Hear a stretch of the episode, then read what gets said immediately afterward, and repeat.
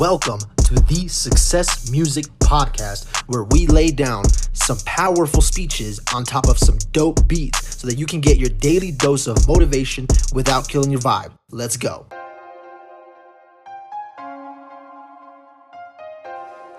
Now, what are we got to do? We got to know why we're doing what we're doing. We say, this is the frequency that has the thoughts to manifest your goal. Radio station's on a frequency. If you want to get candlelight wine music, you don't go on an AM talks F- AM band. You get onto an FM band.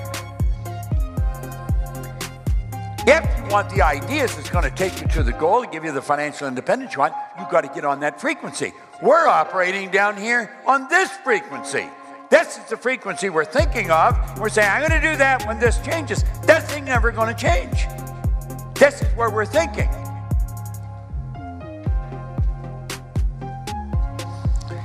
If you'll make a committed decision, this I'm going to do, and you don't have to know how.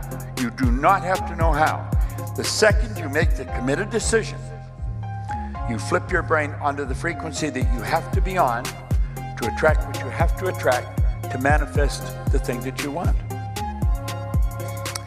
You see, I wondered for a long time because I used to read that paragraph or that book or that chapter over and over and over. How did they make their decisions so fast?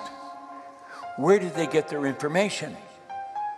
What gives them the ability to say, yeah, that's what I want, and they do it? They don't spend five seconds thinking how it's going to happen. Is that, how did they ever learn to do that? Well, it's pretty interesting. You see,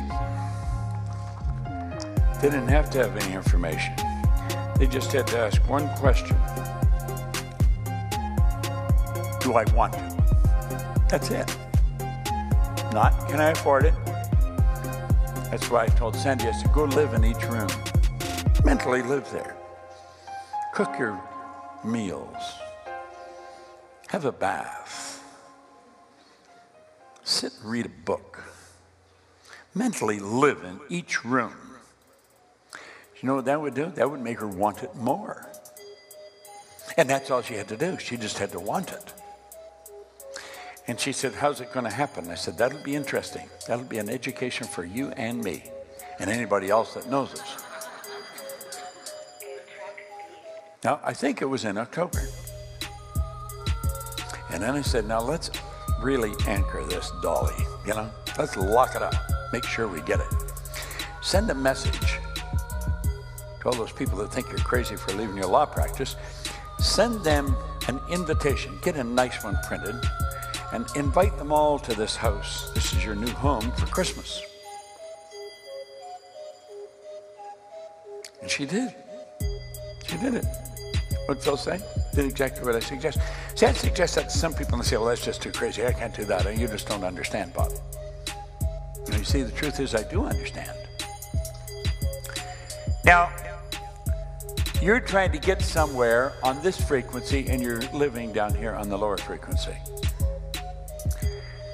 Let's really get it straight. The only prerequisite is do I want to? That's the only thing, do I want to?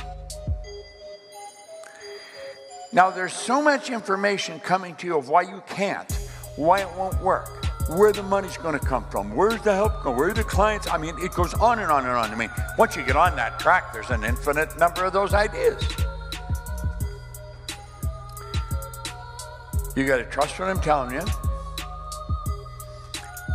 Do it like I said with Phil. I said, Phil, do it until you find out I'm lying or I don't know what I'm talking about. Now I said, I do know what I'm talking about and I'm not lying.